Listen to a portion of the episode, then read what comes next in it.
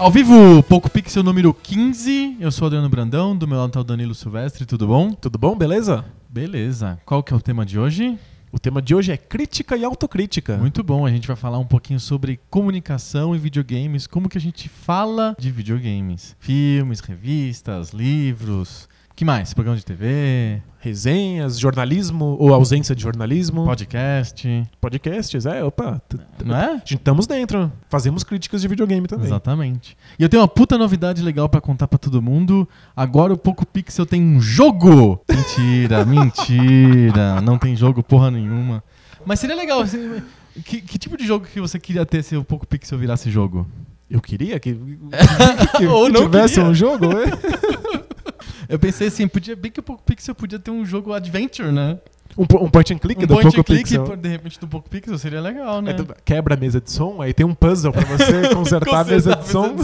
A gente podia fazer um, um, um point and click adventure do Poco Pixel só com grandes clichês de point and click adventures, assim, vários clichês, assim. Quebrou a mesa de som, a porta tá fechada, ah, tem que pegar a chave debaixo do, ta- do tapetinho, tem que botar o hamster no micro-ondas. O que você Aí- acha? Aí tem as árvores de conversa e você vai escolhendo o que falar durante a gravação do podcast. É, exatamente. Tem que escolher o tema do debate de bolsa. e tem que falar direito no debate de bolsa, senão dá merda. né? Exatamente. E a gente podia colocar no Kickstarter, né? Pro pessoal financiar o jogo do Poco Pixel. Um adventure point and click do, Poco, Pixel, da- do, do que? The Curse of Poco Pixel.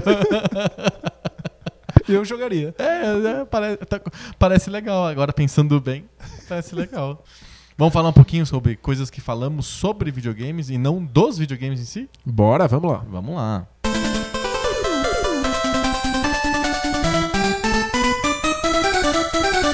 Este é um episódio sobre a gente mesmo, né? Porque é o que a gente tá fazendo aqui, o que que é?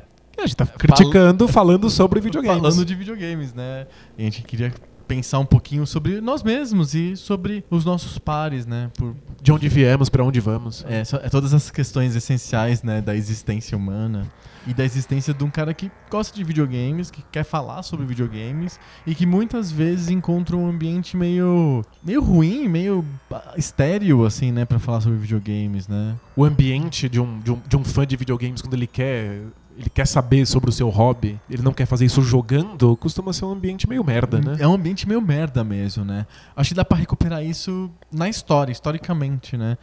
Meu primeiro contato com algum tipo de produto de comunicação sobre videogame foi com uma revista chamada Ação Games. Que era, na verdade, foi um- uma edição especial de uma revista da editora Azul, que era uma filial da editora Abril, que tinha algumas revistas menos boas.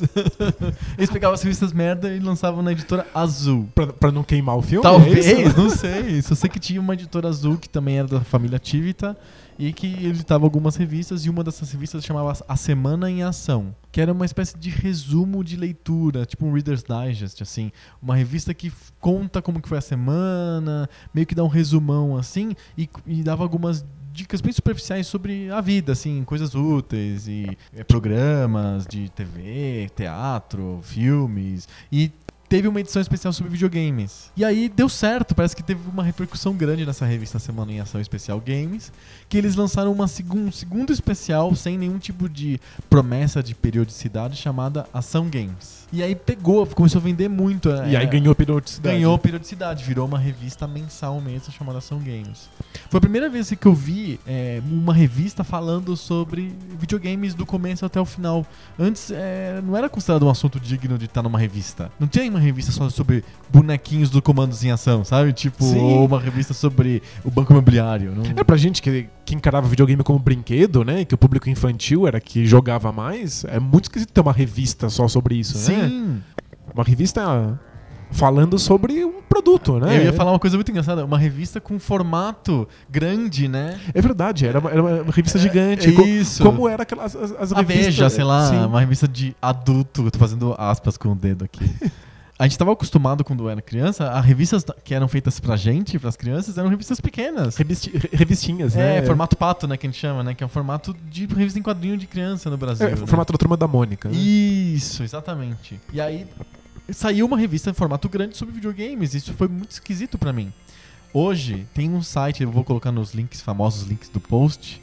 Tem um site que você consegue baixar essas revistas antigas. O cara fez um, um escaneou assim as revistas antigas, botou um PDF no site, você pode baixar e você olha aquilo, é muita vergonha alheia, assim. É, é uma qualidade muito baixa. É, é uma coisa amadora. Muito amadora. Feita realmente por alguém que queria falar sobre videogames, mas não, não tinha qualquer condição pra, pra fazer isso, né? Tipo, a diagramação, é uma porcaria, as letras são gigantes. Os textos são minúsculos, com, com umas letras, letras, enormes. enormes, assim, é, é, é pra deficientes visuais. né? É pra, pra- Tinha as ilustrações, eram fotos feitas com câmera fotográfica mesmo das telas dos jogos. com uma resolução medonha. super assim. baixa, e aí eles ampliavam muitas vezes aquelas fotos. Dava ficava- pra ver os quadradinhos da televisão. né? Isso, dava pra ver o recorte que o cara fez pra fazer o- a máscara na diagramação da página. Eu lembro quando, É era, muito Mambembe. quando eu era criança e comprei uma Herói, a revista Herói, nossa. que era uma revista sobre Quadrinhos. cultura pop, assim, né? Tipo, Antes desse conceito de an- cultura Antes pop. de existir isso, era sobre quadrinhos e desenho, em geral, o Cavaleiro do Zodíaco. E eu ficava. É, mangá e RPG, talvez. eu, eu ficava muito puto, porque eu comprava a revista porque eu queria ver imagens dos Cavaleiros do Zodíaco. E as imagens eram todas fotografadas de uma televisão. Tinha a pior qualidade possível, assim. Até porque provavelmente o cara não tinha acesso, né, ao- às imagens oficiais, né, da- do, do Cavaleiro Zodíaco. Tinha que se virar. Então, já, Era um material muito de segunda, terceira, quarta é, qualidade, assim, Então, sabe? a, a gente entra, começa a entrar no, no- num problema que assola muito a crítica de videogames, que é o fato de alguém escrever sobre videogame sem ter jogado a coisa.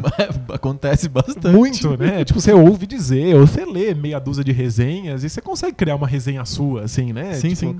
Baseada nas ideias em comum.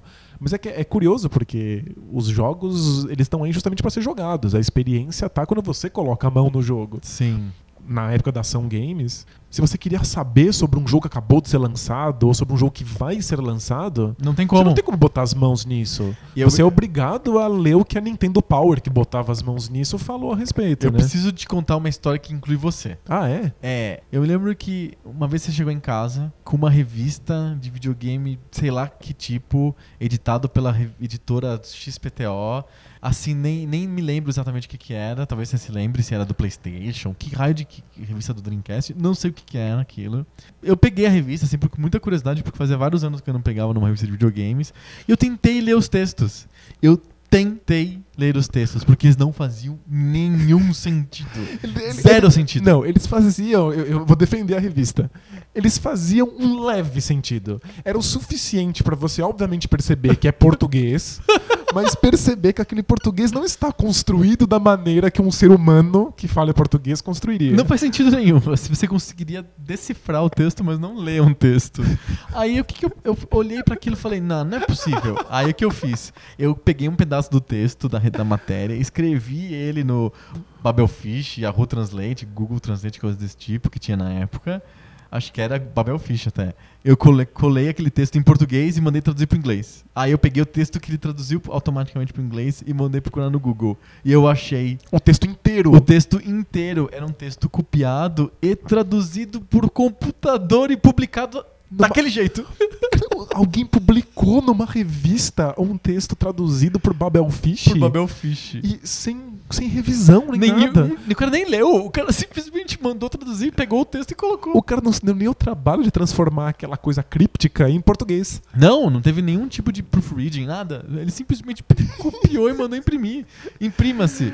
É é a coisa mais absurda do universo aquele texto. Mas era uma época em que você não tinha como ter acesso ao, ao- ao jogo, às informações do jogo, a não ser em outras revistas. E alguém simplesmente pegou outra revista gringa E e. copiou a matéria inteira. E não é que ele usou como fonte de informação. Ele pegou a matéria, traduziu no Babelfish e publicou. E pensou, ninguém nunca vai perceber. Terrível. assim. Muito Miguel, né? Muito Miguel. Mas a gente adiantou um pouquinho no tempo. A gente chegou na internet porque eu me lembrei dessa história eu tinha que contar. Muito boa. Essa história é muito boa e mostra um pouco como esse ambiente de falar sobre videogame é, é tão cagado, né? Você pode falar depois do, do pessoal da Killscreen. A mídia já tá madura, né? A- o videogame em si é uma coisa que tem desde 80, 77, 80. E a gente não consegue fazer um, um jornalismo, uma comunicação sobre jogos que seja adequada. Ainda, depois de 35 anos. Eu acho que o- os videogames só agora estão conseguindo se desvencilhar de um, de um nascimento in- muito infantilizado. Aham. né? Tipo, não só os jogos foram tratados como brinquedos durante mais de uma década,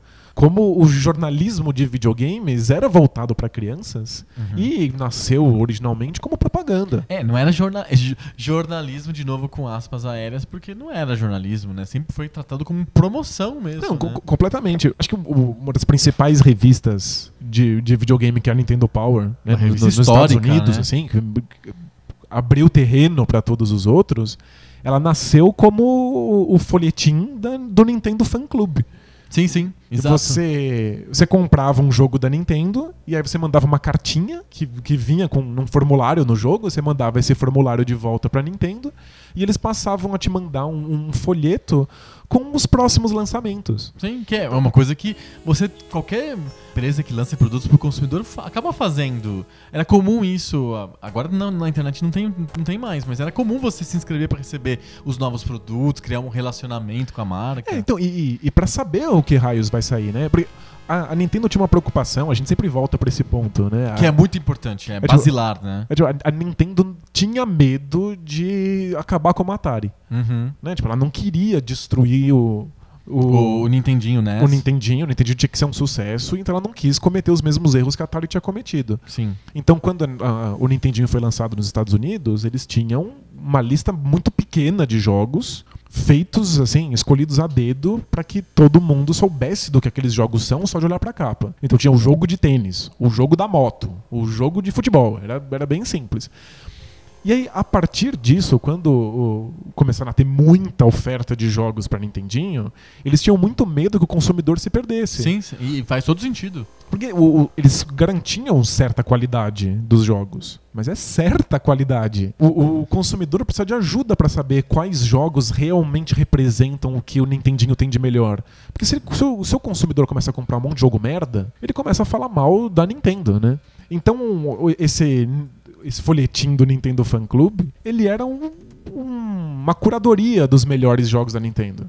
Vai sair um jogo fantástico aí, chama Zelda. Vai sair um tal de Metroid. Ele cria expectativa, ele faz a curadoria prévia, ele tem várias funções mercadológicas evidentes. Sim. Mas funções jornalísticas é Zero. muito extrapolar, né? A visão do que é o jornalismo, do É- que é comunicação isenta, feita pensando no consumidor e não numa marca, né? É, tipo, é- é o que a Nintendo acha, o jogo que a Nintendo acha que vai ter um grau alto de qualidade a ponto de representar a marca, eles botam lá no, no jornalzinho. Sim. E aí você recebe ele pelo correio, inclusive de graça. É- Era É. pra todo mundo que Era- a- a- era- fazia parte do fã clube e recebia a revista de graça. Recebia completamente de graça, era realmente uma propaganda. E quando que mudou pra uma revista mais full-fledged? Então, o, o que aconteceu, esse jornal Zeco aí, começou a colocar às vezes dicas de como você podia se dar bem nos jogos.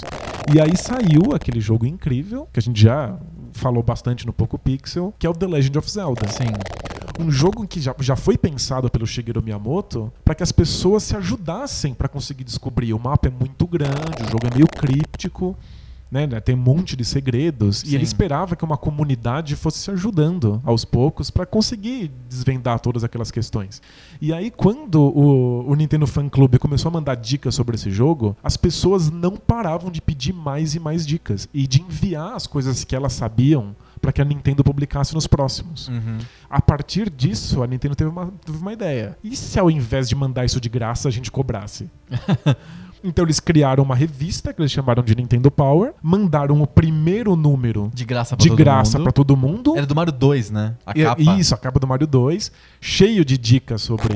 sobre Passa, sobreviva no jogo, chegue no final das fases e e tal. com um monte de coisa sobre Zelda. E aí vinha no final da revista um Quer termo. assinar a revista? Um termo lá para você assinar e pagar a- a- a, É a assinatura da revista, assinatura, né? E aí a Nintendo teve muito sucesso com isso. Um terço das pessoas que recebiam de graça o? O primeiro episódio. que, que, recebi, que eram leitores do Nintendo Fan Club assinaram a Nintendo Power. E aí Tipo, explodiu. exp- Imagina, um terço de todo mundo que tinha um Nintendinho nos E Estados Nintendo Unidos Fan assinou a Club foi revista. super importante. Nossa, era todo mundo que tinha um Nintendinho assinava o, o fan clube, né? Era Sim. de graça, você recebia um monte de, de, Ganha- de Ganhava carteirinha. Sim, é- cria uma, uma- também uma questão de identidade, né? Sim. Você, se você sente que você faz parte de uma grande família Nintendo. Aham. Que, aliás, na mesma época, um monte de, de outras marcas faziam. Eu, eu lembro da Marvel, Ah, verdade. que também tinha carteirinha, você fazia parte Assinada do pelo da Stan. Marvel. Stan Lee assinava pra você.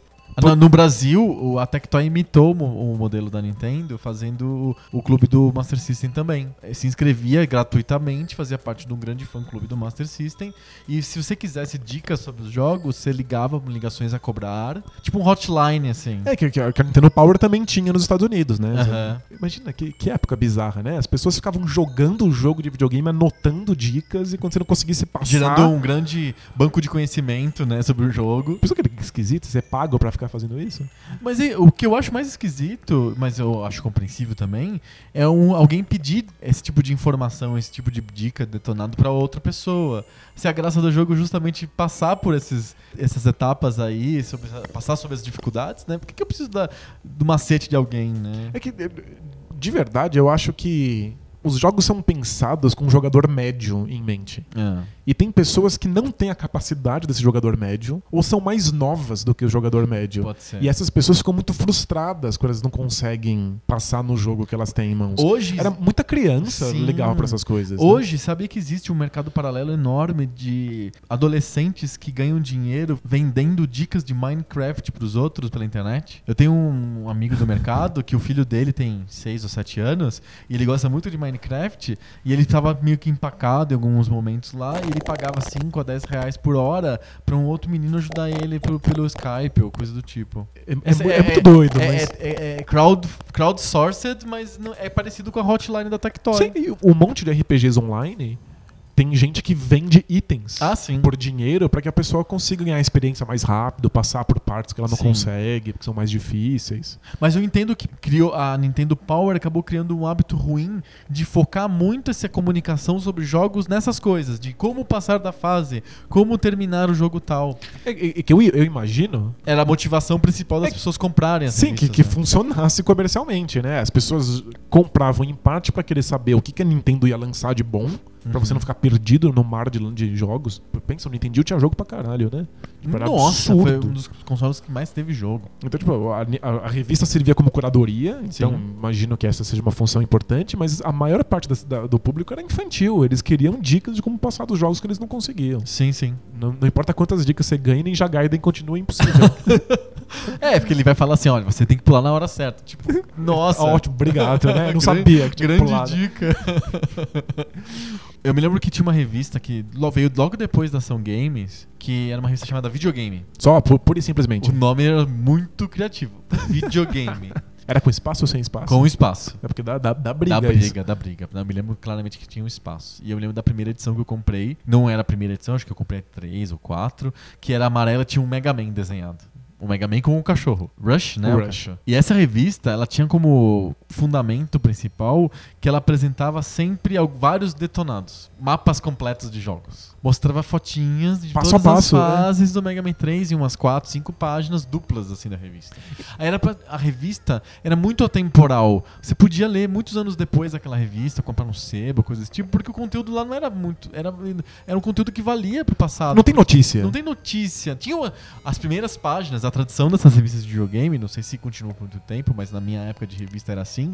As primeiras páginas da revista eram com notícias. Notícias curtas, assim, tipo um parágrafo. Notas de. de- Notas, assim, é. isso. Vai, a Nintendo vai lançar o Super Famicom. E, e- e todas tiradas de publicações gringas, claro. Não tinha um cara, não tinha um repórter, um jornalista lá no, no Japão Sim. Ou nos Estados Unidos. Ele pegava das publicações, fazia esse tipo de jornalismo terceirizado, digamos assim, pegando coisas prontas. Tinha essa seção de notas e logo em seguida era a seção dos detonados, dividido por console. Então tinha os detonados do Nintendinho, detonados do Master System e bem pouquinhos dos detonados de Super Nintendo e de Mega Drive, porque eram videogames ainda muito novos, com Sim. pouca gente com, com os consoles. E eu lembro que no final vinha uma parte só de dicas. tinha a parte de dicas e no final tinha os, os- os top scorers, que as pessoas e mandavam bem no jogo, tiravam a foto da tela do high score e mandavam pra revista pra provar. Numa época antes de troféus e achievements e leaderboards. É antes de ter esse modelo oficializado pelos consoles, né? Mas sabe que é- é- é- esse modelo dessa, de- dessa revista é tipo é, é o início de duas práticas muito ruins assim no- no-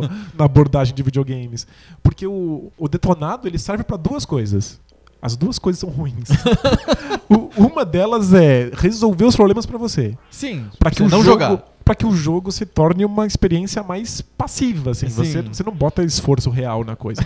o outro motivo pro, pro qual existe o detonado, e que era muito comum na época, eu lembro, muitos amigos faziam, e eu também, de certa maneira, é servir pra quem não tem o jogo. É, é, pra mim era muito isso. Então você lê o detonado... Você se sente jogando. Assim, ah, pô, que merda, eu não posso ter Mega Man agora, eu não posso ter Mega Man 3. Mas aí eu acompanhava tela a tela no detonado, exatamente o que tinha que fazer, e eu sentia como se eu tivesse jogado aquilo. Era um voyeurismo de jogo, assim. Eu tava vendo alguém jogando por mim. Tipo Então, uma pornografia, assim. E esse, esse voyeurismo é uma prática muito comum na abordagem dos videogames até hoje. Tem- Agora é. É. em vídeo, né? Agora em vídeo, todo mundo publica no YouTube a si mesmo jogando enquanto faz comentários ou Eu ia- dicas. Você falou, publica a si mesmo enquanto faz co. Aí eu, tipo, o quê? Comentários. Hoje em dia, não quero julgar também. Mas é, muita gente diz que não, não. Ah, eu não tenho jogo, eu não tenho esse console, eu não tenho como ter acesso a isso. Eu vejo vídeo. Mas eu quero participar, então eu assisto alguém jogando. Eu quero pertencer ao Zeitgeist, né? Assim, é, Essa velha necessidade humana de pertencer ao Zeitgeist. é, tipo, a, gente, a gente quer fazer parte do, do, do nosso tempo e aí você não quer perder o grande lançamento, saiu o GTA, eu não quero ficar por fora. Eu não tenho console, não tenho jogo, eu, Eu vejo, vídeo. eu vejo alguém jogar. E antigamente a gente via o detonado. O problema é que o jogo só faz sentido quando jogado. Porque é um jogo, não é um filme. Então, se a gente tem um jogo que não faz sentido jogar, só faz sentido assistir, ele é um péssimo jogo. né? Final Fantasy, eu tô olhando pra você. Mas. Se, se- se o jogo te acabou deixa- de perder os últimos três, três, le- né? os três ouvintes. Se algum jogo te, te faz passar mais tempo olhando um vídeo do que jogando, então tudo bem, você vai na internet e vê o vídeo mesmo, mas ele não é um jogo de verdade, né? Mas eu posso falar uma uma coisa positiva dessa mania de fazer vídeos com gameplay? Diga. É a função museológica. Eu faço, eu sou o editor dos famosos links do post. e a gente, nós dois somos redatores do Poco Pixel Blog, de textos eh, sobre videogames. E a gente precisa muito de vídeos com gameplay. Pra que as pessoas entendam mesmo sem Pra ter ilustrar jogar. É. os nossos textos, pra fazer referências no, no post do podcast. E às vezes de vídeos de jogos muito antigos, de arcade de 82, que mesmo com o emulador, né, não é tão prático assim de você jogar. Simplesmente eu vou no YouTube agora, escrevo o nome do jogo, escrevo gameplay do lado e tem o nosso episódio anterior sobre Adventures, tem o post que eu coloquei em ordem cronológica todos os Adventures que a gente citou no podcast. E tem- São dezenas. E tem vídeos com todos eles. Né? Eu coloquei o vídeo com o gameplay completo de todos eles. Se você quer assistir uma pessoa jogando Day of the Tentacle do começo ao fim, tem. Então, é, é, Colossal Cave, tem. Colossal Cave, cara. é- é fantástico que isso exista do ponto de vista histórico. Museológico. museológico, mas é medonho que você veja todos os puzzles do, do the Tentacle sendo resolvidos num vídeo, porque está estragando o, o- A graça do jogo. o motivo pelo qual esse jogo existe. Esse jogo não, não existe pela história que ele conta, mas pelo esforço que você tem que fazer para que essa história aconteça. Sim. E é um, é um problema porque eu, eu percebo que a maior parte da cobertura de videogames hoje em dia é feita estragando a sua experiência. Aham. Ela simplesmente joga o jogo por você, ou conta o jogo por você, sem extrair nada disso. Ela não te conta como o jogo é pra fazer um, um- um comentário sobre o design, ou pra extrair disso uma questão histórica. Ela simplesmente conta como o jogo é pra estragar a sua experiência futura com o jogo. Exatamente. Eu acho muito engraçado. Ou pessoas que, eu acho até certo, de certa maneira válido, não, não, não desmereço esse ponto de vista. Pessoas que querem saber se compram o jogo ou não. Então, Isso funciona, mas é que eu acho que pra saber se você vai comprar o jogo ou não, você precisa ver como o gameplay funciona ali nos primeiros minutos. Você não precisa ver o jogo inteiro sendo Ah, jogado não, eu também. né? Eu, quando eu decidi vários jogos do- de Xbox assistindo o gameplay no YouTube. É, você vê um pouquinho, Mas eu via um né? pouquinho e falava, gostei, ou não gostei. E eu comprava o jogo. Às vezes eu gostava, quando eu vi jogava mesmo, não era bom. Vamos retomar o, o processo histórico de construção dessa comunicação de, de videogames. Acho que a, a linha que a gente estava falando sobre a Nintendo Power, que era um instrumento de propaganda, que E- gerou um modelo de revista baseada em publicidade de jogos que vão vi- vir E aí e de detonados dicas e detonados. dicas, é. virou e de comunidade de criação desses top scorers, cartinhas e coisas desse tipo. É de criar um, sen- um senso de identidade, assim, com a marca, né? Sim, então isso virou um, um modelo, um framework das outras revistas. Então, as revistas brasileiras foram todas calcadas em cima da Nintendo Power. A Ação Games, a Super Game, a Game Power. Aliás, a Game Power é muito parecido com o Nintendo Power, né? O nome, né? Sim. Todas essas revistas fizeram em cima da Nintendo Power esse mesmo modelo meio descerebrado de publicidade, né? A Se Nintendo- pensar no programa de televisão que era o, Master Dicas Tectoy, que era um programinha de dois minutos, três minutos que a Tectoy comprava no intervalo de alguns programas da Globo, eram, eram dicas mesmo. Olha, no Space Harrier você tem que atirar da esquerda pra direita e não da direita pra esquerda, porque aí vai melhorar as tuas chances de ganhar. Ou põe pra cima, pra baixo, A e B, você ganha mais 10 vidas. Não, isso! Vou, e vou falar de outro programa de TV que eu assisti de um jeito muito escroto, assim, mas que eu assisti, que é um programa americano chamado Game Pro. O Game Pro era uma revista americana que não era oficial. Era uma revista que embarcava nessa onda da, da Nintendo Power. Pra fazer propaganda da revista, eles criaram um programa de televisão chamado Game Pro também. Que era pra falar da revista, basicamente. Sim. E eu me lembro que a- era um programa muito mambembe, uma produção bem fraquinha, assim, com dois caras no estúdio, de um jeito estereotipado, gritando. Nos anos 90, é isso? Final dos anos 80 e início dos anos 90. E esses caras tinham uma sessão que eu me lembro hum, como se fosse hoje, que era uma sessão chamada SWAT Secret Weapons and Tactics. Que era só pra você eles darem dicas secreta- secretas de jogos. Tipo. Código Konami, Entendi. qual o Warp Zone do Mario 1, essas coisas, eles mostravam na tela, assim, tipo, o vídeo. Era melhor que a revista no sentido que tinha vídeo, né? Você conseguia ver o jogo, né? Tinha uma seção de cartas que, que eles liam cartas de pessoas pedindo dicas. Basicamente eram pessoas falando: "Como é que eu passo da terceira fase do Battletoads?". Aí o cara explicava: "Você tem que tomar cuidado, barreirinhas assim assado cozido". E, e às vezes a gente se pergunta por que, que os jogos da época eram tão difíceis. Eles eram tão difíceis porque era só disso que as pessoas falavam. Elas só, É, elas só da queriam- dificuldade. É, elas só o que repercutia a era a dificuldade. dificuldade. Sim. Esse é um programa Game Pro que passava na TV a cabo americana. Como que eu assisti essa porra? Nos anos 90. Nos anos 90. Eu assisti, ano- assisti vários anos depois, tipo 96. Quando eu assinei a, a TV a cabo brasileira, os canais da Globosat, assim que foi lançado, assim, tipo 95, Era Tudo coisa da 96, gringa, né? era, era 100% gringo e 100% velho. Então, tipo assim, os programas que passavam eram programas antigos, assim, de programas de 5, 4, 5 anos atrás. E aí, tipo, aquele Game Pro que valia pro lançamento do jogo Mega Man 4, não sei o quê, já, já, já não- ninguém mais jogava Mega Man 4 há vários anos quando passava no Multishow. Mas você. Eu assisti eh, como um exercício de museologia, assim, sabe? Foi fantástico. Uma viagem histórica. Uma viagem no tempo. Como que passava isso na TV a cabo em 98, um programa de 91 sobre jogos?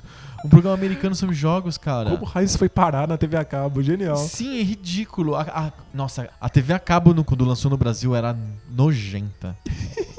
Mas voltando lá, os programas de TV replicavam o mesmo modelo da Nintendo Power.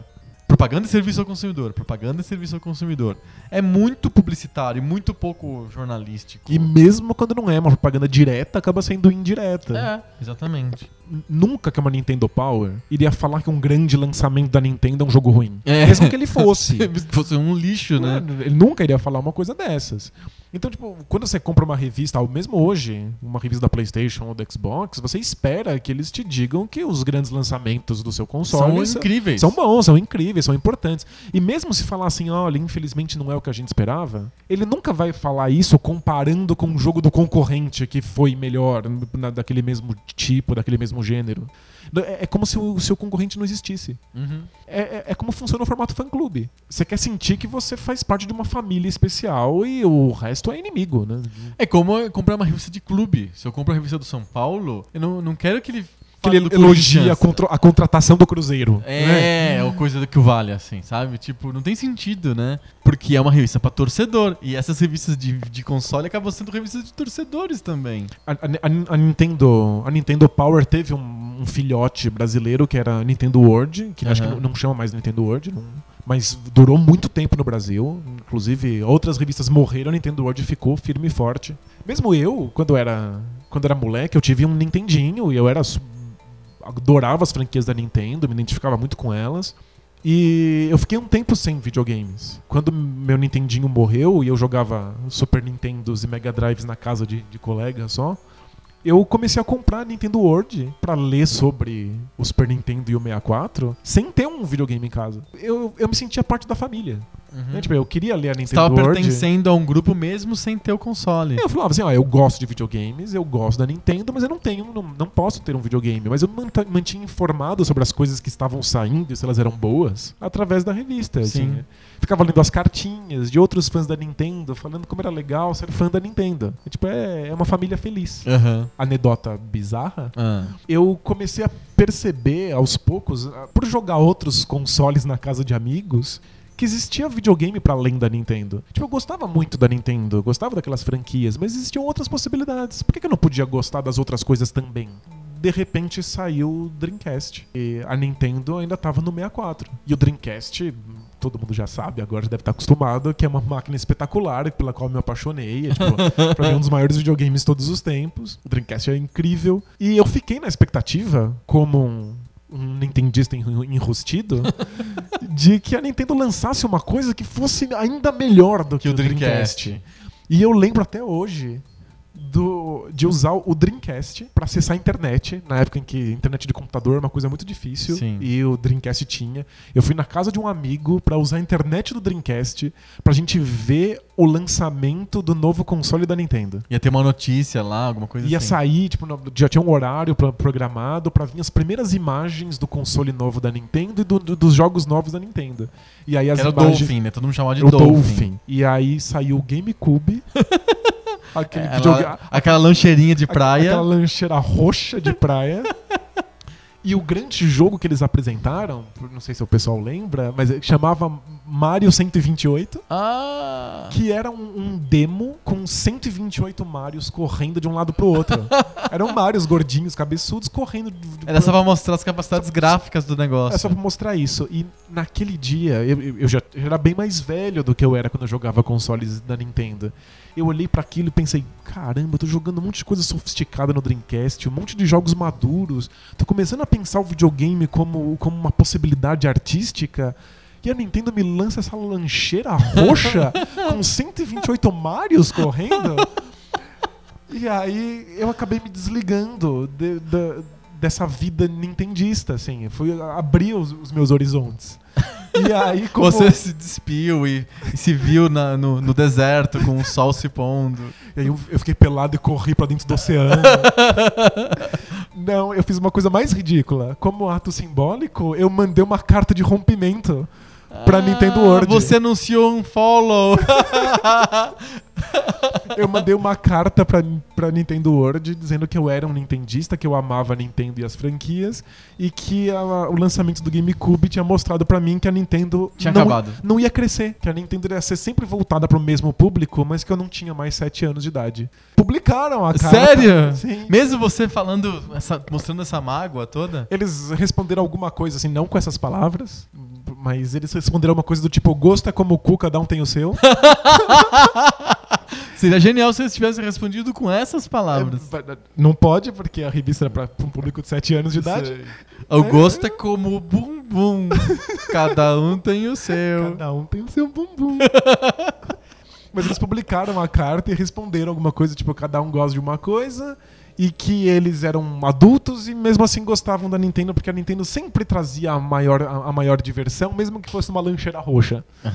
Porque era uma revista de Nintendo, para nintendistas, com propaganda da Nintendo do começo até o final. Sim, eles jamais poderiam olhar criticamente. O que, eu, o, o que eu espero não é que eles falassem mal do GameCube, mas que eles pelo menos fizessem uma cobertura crítica. Que eles pensassem como é que aquele GameCube se insere dentro do mercado, dentro da história dos videogames, comparando com as outras empresas. Não se fala de outras empresas, se finge que as outras empresas não existem. Então, nesse vácuo em que só existe a Nintendo, o GameCube sempre é o melhor console possível. Não se analisa criticamente o videogame. Isso é desesperador. Sim. Hoje, nos blogs independentes, a gente enxerga esse tipo de análise crítica independente? Então, eu acho que. Gizmodo, no Polygon, no The Verge. Então, Ou todos eles são 100% do tempo melindrados por se eu falar mal, a Sony vai parar de eh, investir publici- a publicidade em mim. E aí, como que eu faço? Não sei o quê. Então, é, é, é muito complicado porque a crítica de videogames ainda está muito ligada com a ideia de propaganda. Esses, esses grandes portais de, de videogame, eles ainda dependem das empresas para funcionar. você corre o risco de caso você fale mal. Esses são os únicos anunciantes. Eles são, é, eles são os Não únicos ninguém mais anuncia em sites de videogame, a não ser ou os produtores de consoles ou os produtores de jogos. Não tem outro tipo de anunciante num, jogo, num site de videogame. Você, corre, Isso não é uma- um cabresto fudido, É assim. muito. Você, corre o risco de, se você realmente falar mal de um jogo de uma empresa, essa empresa não te mandar mais jogos pra que você resenhe e fale sobre eles. Provavelmente, eu, eu tive contato com uma agência que era a agência que fazia, comprava mídia da Ubisoft. Eram duas verbas de mídia de videogames, as maiores do Brasil eram EA e Ubisoft. Imagina se você fala mal de um jogo da Ubisoft, sei lá, do Assassin's Creed.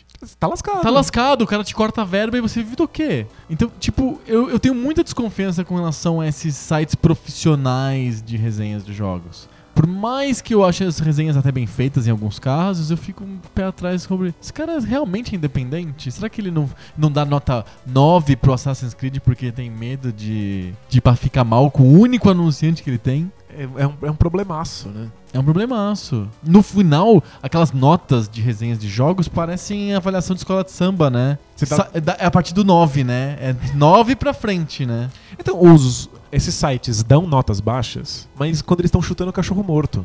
Você dá pros jogos que ou são, O cara nunca anuncia. são obviamente muito ruins e você vai, vai se queimar se você não falar mal. Ou são jogos de pequenas empresas, são, são jogos de produtores independentes. É, Dificilmente você vai poder falar mal do grande lançamento de um console. Porque tanto o produtor quanto o console em si não te deixam. E esse é o problema, depois de- de- desse legado que a gente tem da Nintendo Power, nem o leitor se interessa por isso. O leitor não quer saber que o grande jogo do seu console é uma merda. Ele não tá, ele não tá esperando isso. Ele lê na- na esperança de ouvir. O teu videogame é o máximo, esse jogo é bom. Se você realmente mete o pau num, num- num jogo grande, os caras que estão te lendo criticam. Os caras vão falar, ah, você não entende nada, você não gosta da Nintendo, você não gosta da, da, da Sony.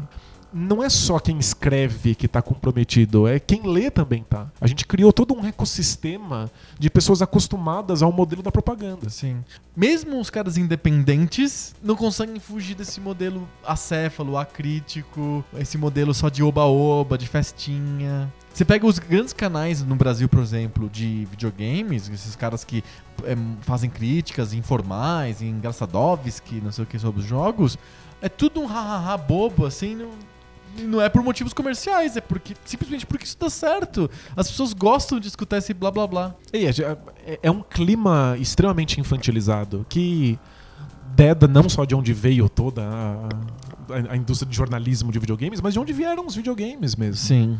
É, eu, eu fico muito surpreso que o- a maior parte dos debates sobre jogos ainda ficam na chave do se ele é divertido ou não. Não se vai muito além numa análise de um jogo. Você não tenta extrair dele coisas. Você simplesmente diz, ah, esse jogo é divertido, esse jogo é chato. Esse É jogo tem repetitivo ou não, né? Outra, né, É repetitivo, ou foi gostoso jogar, não foi gostoso jogar. Não, há um questionamento maior que seria necessário para que a gente tivesse críticas no mesmo nível. Não- a, a gente vai acabar ouvindo reclamações de que a gente está sendo pedante. Quando a Sem gente, dúvida. Quando a gente, a gente espera isso de uma crítica de videogame. Mas é o que se espera da crítica de todas as outras coisas. Sim. Uma crítica literária nunca vai dizer assim: achei esse livro chato de ler. Demorei muito, é muito grande. Muito grande esse livro. Ah, não, esse, esse livro foi muito curto. Eu li esse livro em só três horas. Então, Não é esse tipo de crítica que se espera. Uma crítica literária tenta extrair coisas que, que, que não necessariamente estão no livro, mas que são acessíveis através dele. Mesma coisa com a crítica de cinema. né? A, a crítica de cinema não fica presa na história que o filme conta, mas no modo como, esse, fi- co- co- como essa história é contada. E não se faz isso nos videogames. Ainda se trata ele como se fosse resenha de brinquedo. Sim. A gente não quer que os videogames sejam tratados com pompa, com pedantismo. A gente quer que eles sejam tratados como as outras obras. Exato. E, Que se Se- pense elas criticamente como se pensa as outras coisas. eu acho. é, o que a gente quer é que os videogames sejam tratados por pessoas inteligentes que consigam fazer conexões de, de conceitos e conceitos históricos e evoluções. Para pessoas inteligentes que consigam fazer esse tipo de conexão também. Mas é Muitas vezes são, são produtos culturais, é, revistas, vídeos no YouTube, sites, que são feitos por animadores de auditório. que, e que, que não podem traçar. Para fãs, para pessoas que só querem fazer. Uh, E- e Elas, essas pessoas não podem nem traçar conexões entre um console e outro. porque não é do, do- da, da tribo. É, não- Ou é fanboy de outro console e não daquele. Se, se- se- eu escrevo sobre PlayStation, eu não, eu não- se eu falar alguma coisa bem de um jogo da, do Microsoft, eu tô lascado. Vou ser morto, não, não só pela empresa, mas pelos leitores. Então, você, você não consegue nem traçar conexões históricas com as coisas que você tá resenhando. Você falou a palavra histórico. Se a gente voltar, se a gente olhar pro passado, como a gente faz no Poco Pixel, como tem outros caras que é, fazem comunicação de videogames olhando pro passado, isso dá uma liberdade editorial interessante, não dá? Não, sem sombra de dúvidas. Você consegue ter uma, uma isenção maior do que o cara que vive de falar de jogos lançados hoje. É, que a gente, a gente tropeça na questão do carinho, da associação que a pessoa faz do, com o jogo e a sua infância. Então, às vezes, você vai fazer uma análise crítica de um jogo e o cara não, não concorda porque na infância dele. Nostalgia, Ele né? lembra o cheiro do, do, do feijão da mãe, e aí você tá pisando em terreno perigoso. Aí tem várias, muita gente que ganha dinheiro, e aí eu acho que a próxima crítica que as pessoas vão fazer pra gente é que a gente é ressentido, né? que a gente não ganha dinheiro. A gente não ganha dinheiro, a gente é ressentido, rancoroso e tal. É, não, eu só, eu só tô realmente falando o que eu penso. Eu vejo muita gente ganhando dinheiro no YouTube, por exemplo, com mera nostalgia, assim, do tipo... Você lembra do Patolino? Como ele era engraçado, o Patolino? Hahaha. É, olha, olha como era. É só- É isso, basicamente é isso. É é divertido, mas é tipo. É de um nível assim muito raso, né? É, é, é, é um, é um nível da, da- da pura memória. Sim. né? Não é a, a memória contextualizada. Né? Que, é o, que, que é o que se espera. O que se espera de uma crítica, né? É, e a gente quer um cara que fala de videogames antigos consiga sair desse mero. Lembra como que era o Pitfall? Ah, ok, lembro. E, e, né? Vamos fazer alguma. falar alguma coisa nova sobre o Pitfall, Sim. sobre o que, qual é o contexto que o Pitfall tá. Mesmo sendo difícil, né? Mesmo. Eu, vamos, vamos falar um pouquinho de outras mídias, por exemplo. Vamos pensar em livros. Tem muitos livros que são sobre memória dos jogos. Tem um livro que você conhece melhor que eu, que é o Mil e Um Videogames para jogar antes de morrer. Sim. Não comprei esse livro. Eu olhei muito, é um assunto que obviamente me, me interessa. Olhei, olhei, olhei e falei, "Hum, não. Porque eu achei ele muito nessa veia meio de lembra como que era o Pitfall? E não muito contextualizando exatamente. Então, é que ele- o, o 1001 jogos pra jogar antes de morrer, ele, ele tem a questão de que o espaço é muito limitado. É porque- Né? Só lembrando, vale a pena contextualizar que ele faz parte de uma franquia de livros que é esse franquia 1001. Tem 1001 tudo, assim. Vou ser bem sincero. Eu amo videogames. Eu jogo muita coisa. Eu tenho muitos consoles. Eu realmente acredito no que eu vou dizer. Não existem mil e um jogos que você deveria jogar antes de morrer. Não mesmo. Não tem. Sério. O, o- você tem que enfiar muito lixo dentro de uma lista pra conseguir mil jogos. 1001, né? É uma indústria muito nova, que passou muito tempo reproduzindo jogos muito similares simplesmente pra vender. O- uma indústria que passou muito tempo só querendo dinheiro e não pensando num legado ou numa história. Não tem mil coisas relevantes acontecendo ali, né? Não Sim. rola. Mas eles te quiseram enfiar mil e um Por causa da porque- série. Da porque a- série de livros é assim. então, tipo, como tem mil e um jogos, não dá, não tem espaço físico naquele livro que já é gigante pra burro.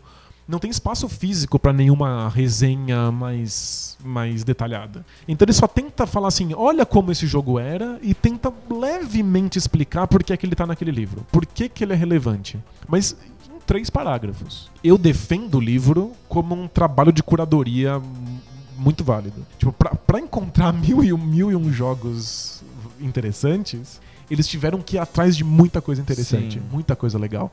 Volta e meia eu folhei o livro e me surpreendo com alguma coisa bizarra. Do tipo, um jogo dos anos 80 de um programador francês que lançou o jogo em só 100 cópias, jogo experimental em que surgiu tal conceito de design. Aham. É só isso. O livro acaba servindo como um guia pra você descobrir algumas coisas que parecem legais e depois ir jogar você mesmo. Agora, ficar lendo a resenha e achar que você vai encontrar valor nela, É, eu achei não, meio não tem. complicado. Mesmo filmes, eu assisti recentemente o Videogame The Movie. Que tem no Netflix, inclusive. tem no né? Netflix. É um filme basicamente um, memori um grande memorial. Então tem as pessoas que participaram da indústria de videogames são entrevistadas. É legal, você relembra algumas coisas, você vê lá os jogos e é mais legal ainda porque você vê o Lonan Bushnell, você vê lá o Shigeru o, Miyamoto, o Shigeru Hideo Miyamoto, Kojima. Hideo Kojima, você vê esses caras todos, mas a edição é chata e fica essa coisa meio memorial e nunca encosta no jogo. A, a sensação que eu tenho é que eu tô lendo a- o calendário dos santos da Igreja Católica e que e simplesmente os santos são listados e não tem explicação de que por que, que aquele cara é santo. Por que, que o Shigeru Miyamoto tá na lista? Ele, por que, que ele foi entrevistado? Porque ele, ele criou o Mario e ele- isso é um cânone. Mas por quê? Qual que é, o que, É. que realmente tem o Mario de diferente? A, a a pergunta que nunca se faz é: por que, que o Mario é legal? é, por porque- quê? O- o que- se alguém te perguntar, se alguém perguntar por que, que o Mario é um jogo importante, vão dizer, ah, porque o jogo é muito divertido, é muito legal. Porque todo mundo gosta do Mario. Todo mundo gosta, mas eu, eu quero saber por quê. O que, que tem no design desse jogo que torna ele diferente, especial? E isso só pode ser visto se você compreender a história ao redor. Não só de como o jogo foi feito, mas dos outros jogos que existem. O que também exige que você conheça os outros consoles, né? Que Você Sim. saia da sua caixinha de, de, de fã-clube, né? E eu vou falar uma coisa que as pessoas não vão entender, talvez, que vão achar que eu tô pirando, que eu tô vendo coisas onde não existem. Mas sabe um cara que eu acho que toca nos jogos? Hum, De um jeito torto, mas indiferente, mas toca nos jogos? diga. É o Angry Video Game Nerd. Por incrível que pareça. Ele eu é o primeiro cara que eu vi no YouTube que fala dos jogos. Ele não diz, ele não é um tratado, como a gente está tentando fazer aqui, um tratado sobre a jogabilidade, sobre o enredo, sobre a importância histórica do jogo. Mas ele faz. É, é o primeiro cara que eu vi fazendo crítica realmente do jogo em si. Ele Ele- pega o, o jogo, por exemplo, do X-Men, do Nintendinho, e critica o jogo sem cair naquela história de que é o jogo do X-Men, porra, tem o Cíclope, tem o Wolverine e a Tempestade, você quer mais o quê? Não, ele pega o jogo em si, ele vê a, a jogabilidade, como que é a mecânica, ele faz uma crítica daquele jeito dele, mas ele faz. É, é uma crítica do game design. Sim. Ele mostra o, a- como, como as escolhas do game design são ruins, são burras. Sim. Então ele tá fazendo, no fundo, ele tem toda uma tese sobre como deveria ser o design de um jogo. Aham. E que é perceptível. É óbvio. É que o, o problema é que eu, eu chamo isso de complexo de Alan Moore. é, síndrome de Alan Moore. De- é, é, discorra. Putz, eu vou, vou ter que fazer um caminho paralelo aqui. Agora eu preciso escutar. É que no- nos anos 80, o Alan Moore resolveu fazer uma história em quadrinhos sobre super-heróis, que é o Watchmen. Sim, sim, conheço muito bem. né? E o Watchmen é adulto, complexo e, e- e profundo, tanto no conteúdo quanto na forma. Às vezes até mais na forma Acho do que que no conteúdo. Muito mais na forma, né? Tipo, pra mim, ali é a maturidade dos quadrinhos enquanto forma. O problema é que deu tão certo, mas tão certo, fez tanto sucesso, que todo mundo achou que podia fazer história dos super-heróis séria. Um monte de gente falou assim: ah, eu consigo fazer uma história do Batman em que o Batman é triste. Ah, eu consigo fazer uma história do super-homem É que que o super-homem morre. que, podia ter super-herói que não seja os super amigos, assim, Sim, sabe? E aí todo mundo começou a fazer um monte de lixo só porque o Alan Moore provou que era possível fazer uma coisa boa. Sombrio e triste e É deprimente, assim. Então o, o Angry Video Game Nerd tá nesse, nesse caminho. Ele, ele tá falando sobre game design, só que ele tá fazendo isso de um jeito muito engraçado.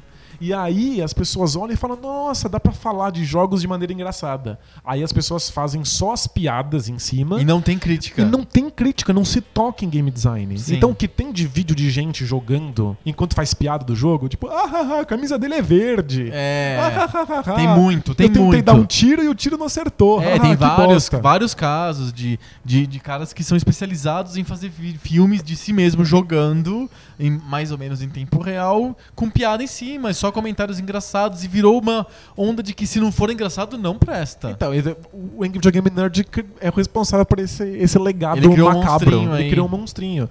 Porque o que o Angry Video Game Nerd faz é ser engraçado enquanto ele mostra como escolhas de design são importantes nos jogos e como algumas funcionam e outras não. Pela primeira vez, a gente tava vendo um cara falando sobre o jogo enquanto forma e não um jogo enquanto cultura. Sim. É, não é importante o Mario porque é o Mario, ou é importante os X-Men porque é o jogo dos X-Men. É importante o jogo porque ele tem certas- decisões de, de jogabilidade, de game design, de como que o jogo progride. Ele tava falando sobre os internals do jogo que era legal. Sobre a forma, né? Sim, e ele, ele, ele faz isso criticando, e isso é uma- um choque também, porque a gente sempre viu os jogos como por causa dessa visão Nintendo Power de propaganda, a gente sempre viu os jogos de uma maneira meio reverente, né? De uma- não se critica, você nun- nunca fala abertamente que aquele jogo não é bom. É, quem cresceu com essa cultura Nintendo Power fala assim: caralho, é o jogo das Tartarugas Ninjas, muito louco. E a gente sabe, né? Quem, quem acompanha o Videogame Nerd sabe que ele é muito fã das Tartarugas Ninjas. né? Sim, tipo, sim. ele ama as Tartarugas Ele Ninjas ama, de ele, paixão. ele, ele- a- ele faz análise dos filmes. Ele tem os. Eu gosto dos filmes, dos quadrinhos, tem os bonecos e tal. E aí ele pega o jogo do, do- das Tartarugas Ninjas e mostra onde as escolhas de design, onde a forma do jogo não funciona. Sim. Então ele consegue separar essa coisa da paixão pela cultura da experiência real com o jogo. E essa experiência real é que ninguém toca. Vamos falar do jogo em si. Des- Desmistificar aquela nostalgia que a gente tem dos jogos antigos. E embora Todos ele são faça- perfeitos, né? Ele faz isso Ele só faz nostalgicamente. nostalgia de, de, de- jogos antigos, só que ele faz mostrando onde eles erram, o que é muito engraçado e tal, Sim. e tem seus méritos. Você poderia fazer também de onde eles acertam, desde que você toque nessas coisas, Sim. né? Mas ele é extremamente importante como um cara que conseguiu falar de gameplay sem ser chato e, não, e sem ser só propaganda oba-oba, viva a nostalgia. Que Que é, é bem difícil de acontecer. Sim. Que Mas- nostalgia por nostalgia, a gente pode escutar vários podcasts, ler vários sites vários vídeos. Tem muita gente que faz nostalgia pela nostalgia. Lista aí, vê se você tem memória boa. É o que eu chamo de é jornalismo Milton Neves. Eu te dou a escalação do Santos de 63. É o Coutinho, o Pelé, o Pepe. É tipo, é a Os mesma jogos, coisa. Os jogos de lançamento do Nintendinho. Não, porque o Nintendinho, em 84, lançou não sei o quê. Tipo. Isso, é, isso é e- só teste de memória, né? é, né, é muito legal. Você decorou, né? A bula de remédio, a lista telefônica. Vamos pra próxima, né? Acho que não é isso que a gente quer, né? É nostalgia pela nostalgia ou propaganda pela propaganda. Acho que um pouquinho de crítica vai bem. Mas eu, eu sou. Eu, tenho muita esperança nos videogames, não só como, como meio, como mídia, mas também no, no, no que se escreve, no que se fala sobre videogames. Porque é- é é- os videogames são muito recentes ainda.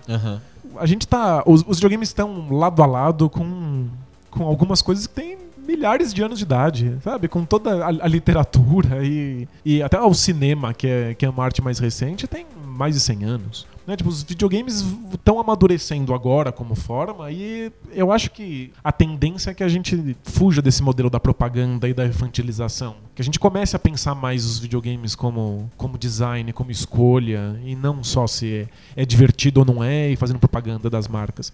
Mas eu acho que ainda, ainda tem, a gente tem muito a avançar né, na, na parte da propaganda. É, eu, tenho, eu tenho uma nota meio mais pro pessimista, assim, eu acho. Eu acredito que a resenha e a crítica sobre tu- tudo, todas as produções culturais hoje, é muito infantilizada e muito rasa. Não é só sobre videogame. É sobre cinema, é sobre literatura, é sobre música. Parece que toda abordagem de cultura pop tem que ser sempre essa abordagem do fã.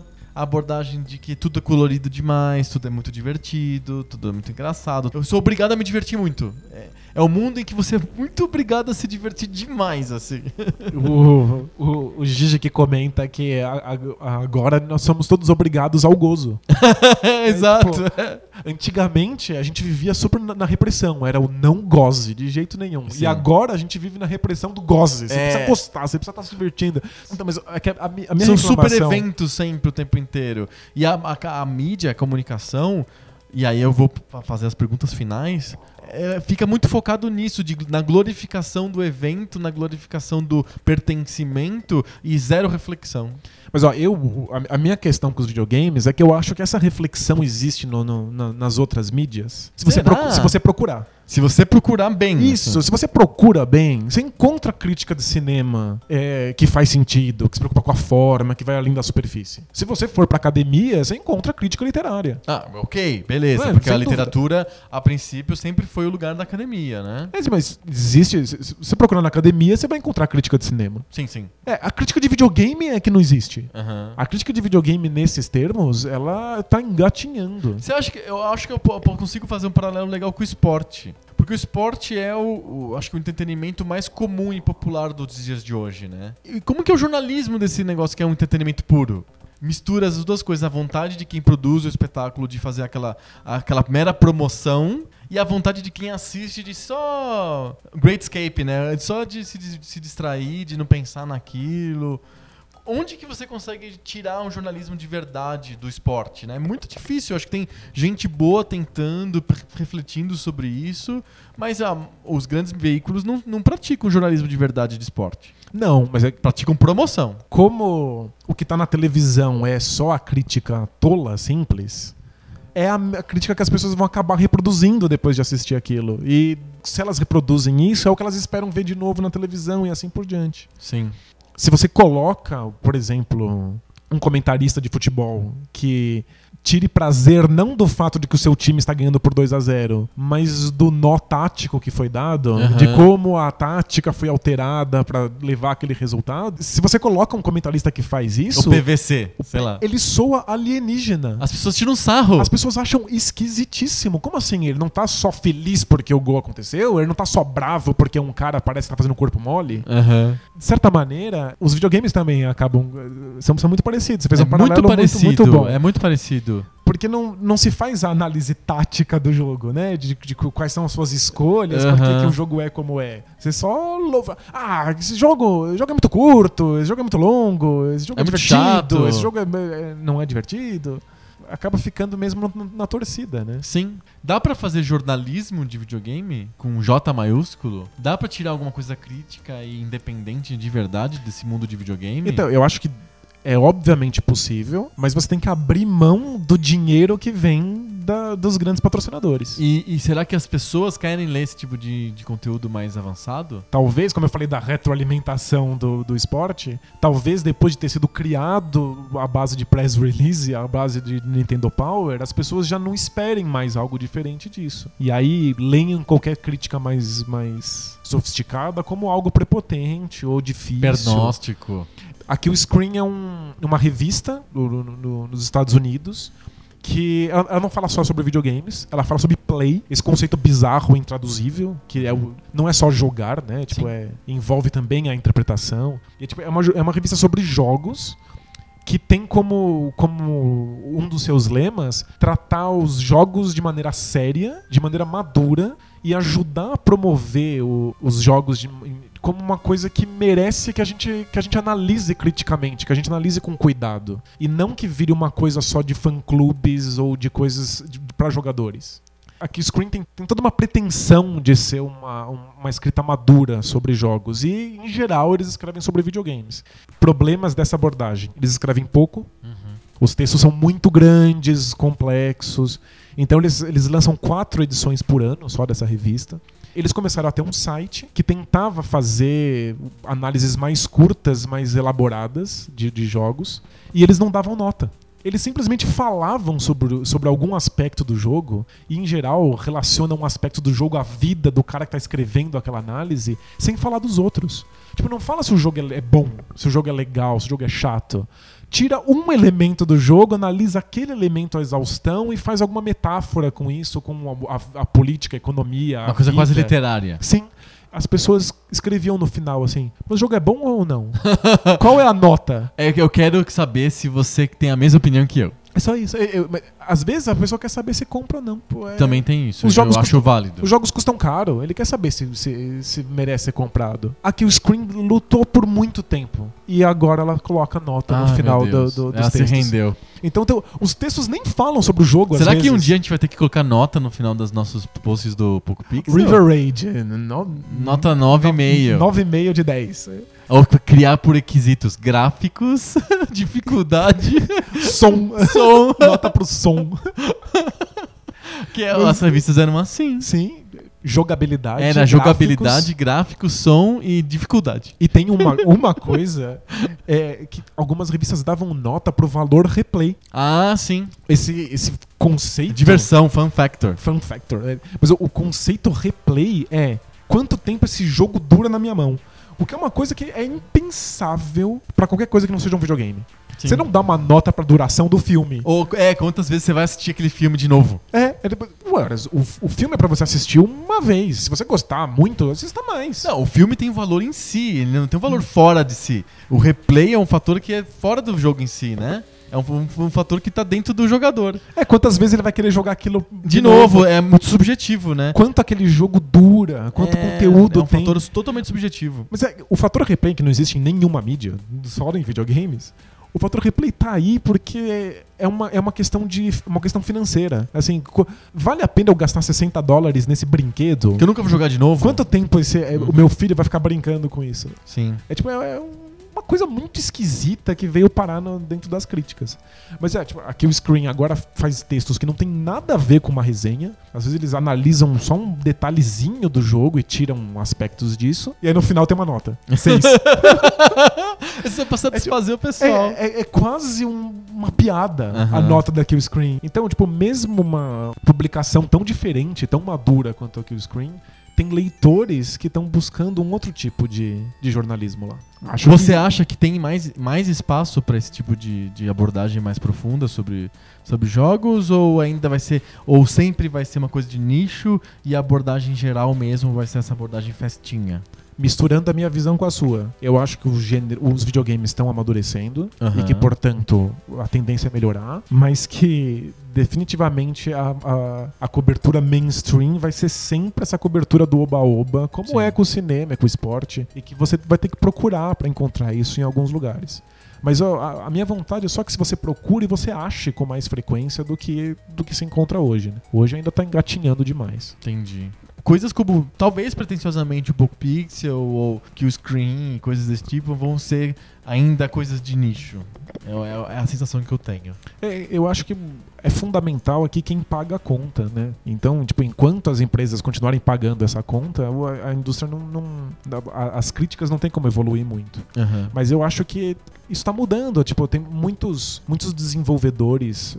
O Steam tem toda uma comunidade de críticas e de curadoria independente acontecendo, porque os próprios desenvolvedores dos jogos enviam os jogos para que as pessoas con- conversem sobre eles. Assim, não existe propaganda propriamente dita, não tem dinheiro envolvido nisso. Uhum. Então eu, eu vejo florescer no Steam todo uma, uma- um debate e uma curadoria mesmo do que jogar e não jogar que não, não, não tá no, nos sites, nos grandes portais. Quando quem paga a conta começar a mudar, quando essas- os sites não forem totalmente sustentados pelas empresas de, de, de jogos, talvez a gente consiga ter uma melhora. Pelo menos um fim do, de fanboísmo ridículo. É, é Porque que eu- isso, isso empobrece muito a discussão. Muito, né? E tem espaço. Acho que tem espaço para uma discussão mais profunda, mais adequada sobre videogames. Tem, tá- é pro- é provado que tem. Eu acho que é só ter mais caras fazendo um trabalho um pouco mais cabeça sobre videogames, que eu acho que o público tem, tem uma parte dele que tá afim de pensar um pouquinho sobre os videogames também. É isso. A gente tenta fazer a nossa parte. A gente tenta. Acho É. que a gente tem uma proposta coerente, bem transparente, acho que pro público. Acho que um dos méritos do Poco Pixel talvez seja esse, de deixar bem claras as nossas intenções. Sim. E acho que esse programa acho que vai deixar isso mais claro ainda, né? Espero que a gente consiga ainda ter alguém escutando a gente depois desse A- programa. a- As quatro pessoas do nicho. é. Não nos abandonem, não! Vamos debater coisas que saem do bolso? Vamos? Bora lá.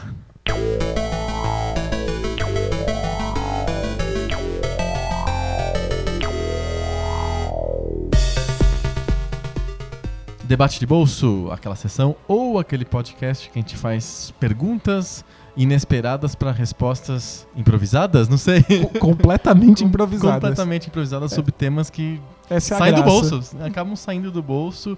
E essa é a graça, né? Porque a gente acaba sem planejamento, sem treino, sem nenhum tipo de ensaio, a gente fala o que a gente pensa sobre assuntos que às vezes são bem espinhosos. A graça vocês não podem ver, já que vocês estão só escutando, é a cara de pânico um, um do outro quando a pergunta é feita. É. Toda semana um pergunta uma coisa diferente pro outro, essa semana sou eu que pergunto. O que, que você tem no seu bolso aí? É um assunto pesado e indigesto Ixi.